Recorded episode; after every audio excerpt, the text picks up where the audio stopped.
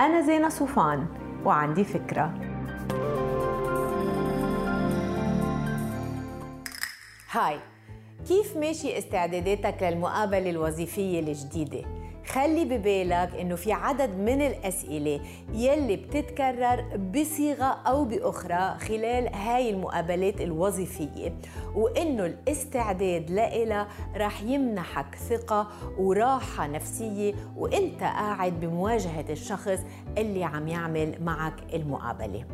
بهيدا الفيديو رح مر أنا وياكم على عدد من الأسئلة يلي بتتكرر بمقابلات التوظيف وأولا لما ينقلك احكي لي شوي عن نفسك. بمعظم المقابلات البداية بتكون بهيدا السؤال. لما اللي بيوظفك بيسألك هيدا السؤال بيكون عمليا مهتم بالجانب المهني من شخصيتك اللي بيرتبط بالوظيفة اللي انت مقدم عليها. أكثر حقيقة من اهتمامه بأنت شو بتعمل بحياتك الخاصة. وبالتالي إذا كانت الوظيفة اللي أنت مقدم عليها بتتطلب مثلا مهارات تنظيمية عالية ابدأ جوابك بأنك تخبره شو كنت عم تعمل بآخر وظيفة وكيف أنت مهاراتك التنظيمية العالية خلتك تقدر تنجح فيها. بعدين احكي لك جملتين عن بداياتك المهنية لحتى توصل منها بشكل سلس لسبب اهتمامك بالوظيفة الحالية اللي أنت مقدم عليها. سؤال تاني رح تنسأله بصيغة أو بأخرى وبيتكرر هو ليش بتعتقد إنه نحن لازم نوظفك؟ أو ليش أنت يا ترى الشخص الأفضل لهاي الوظيفة برأيك؟ بكل الأحوال هون الشخص عم يعطيك فرصة تانية لتشرح له وتأكد له على إمكانياتك وعلى مهاراتك اللي بتخليك أنت الأفضل. تأكد إنك تعمل بشكل واضح عملية الربط بين متطلبات الوظيفة الجديدة اللي أنت مقدم عليها وقدراتك.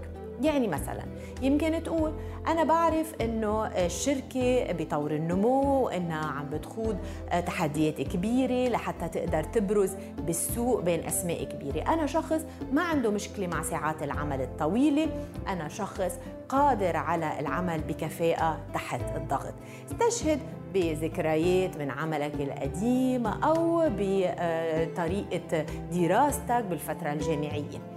اللي عم بيقابلك كمان بهمه يتأكد إنك رح تنسجم مع ثقافة الشركة أو المؤسسة. وبالتالي مهم بعد ما تذكر خبراتك ومهاراتك إنك تفرجي إنك ملم بالقيم الأساسية اللي هاي الشركة اللي أنت مقدم عليها بتعلق عليها أهمية خاصة.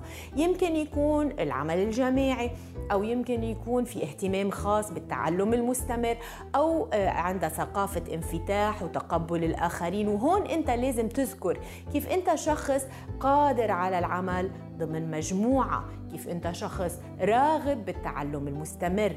كيف انت شخص جاي من بيئة بتولي أهمية خاصة للحريات وللخيارات الفردية مثلا؟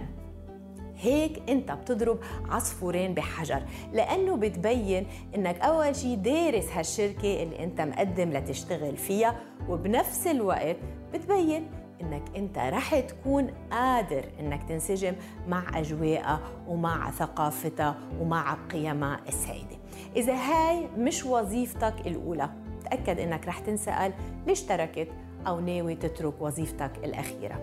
في كل كل الأحوال. وايا كانت الإجابة انتبه إنها ما تكون بتحمل انتقاد لمديرك السابق أو للمؤسسة اللي بيمثلها. بمعنى آخر انزاع السلبية عن إجابتك واستعيض عنها بإيجابية بناءة. لازم مثلا تأكد كيف المكان السابق ساعدك لحتى تكسب الخبرة. كيف المكان السابق فتح لك مجال للتعلم أهلك للانتقال لتحدي جديد أنت شايف أنك صرت جاهز له وأنه أنت شايف أنه المكان الجديد رح يكون هو المكان الصح وهو المكان المناسب لتستثمر خبراتك وقدراتك وتبني عليها لتاخدك للمستوى التالي بمسيرتك المهنية. على الأرجح أخيرا أنك تنسأل وين بتشوف حالك بعد عشر سنين. أو يمكن بعد خمس سنين. أهم شيء إنه إجابتك تأكد إنه طموحاتك وأحلامك ممكن تتحقق داخل الشركة. لأنه بصراحة ما حدا بده يوظف شخص عم بقول له بشكل مباشر أو غير مباشر إنه رح يتركه بعد سنتين. يعني إذا أنت حابب مثلا تتطور وتوصل لمكان قيادي قول إنك شايف نفسك بهاي الشركة بموقع قيادي عم تنقل معرفتك للآخرين وتساهم بدفع العمل والشركة اللي أنت فيها لمواقع ريادية بمحيطها.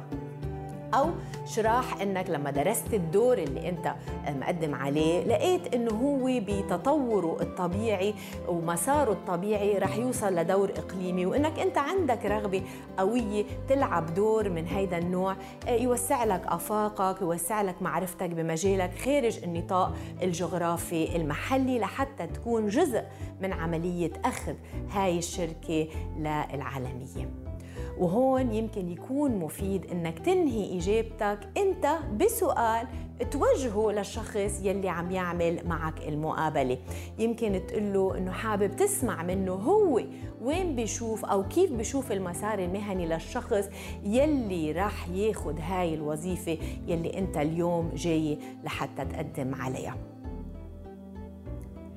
اكتب هاي النقط. والأفكار الرئيسية لإجاباتك على كل هاي الأسئلة على ورقة.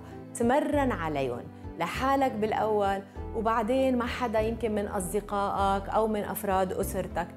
بهيدا الوقت رح حضر أنا فيديو جديد رح يتناول جانب كتير كتير حساس بالمقابلات الوظيفية. شو هو؟ هو جانب الحديث المالي. يعني لما تنسأل أنت عن توقعاتك للمرتب وبعدين تبلش إنك تتفاوض عليه. ما تنسوا تعملوا download للفكرة تعطوها rating وتساعدوني بنشرها باي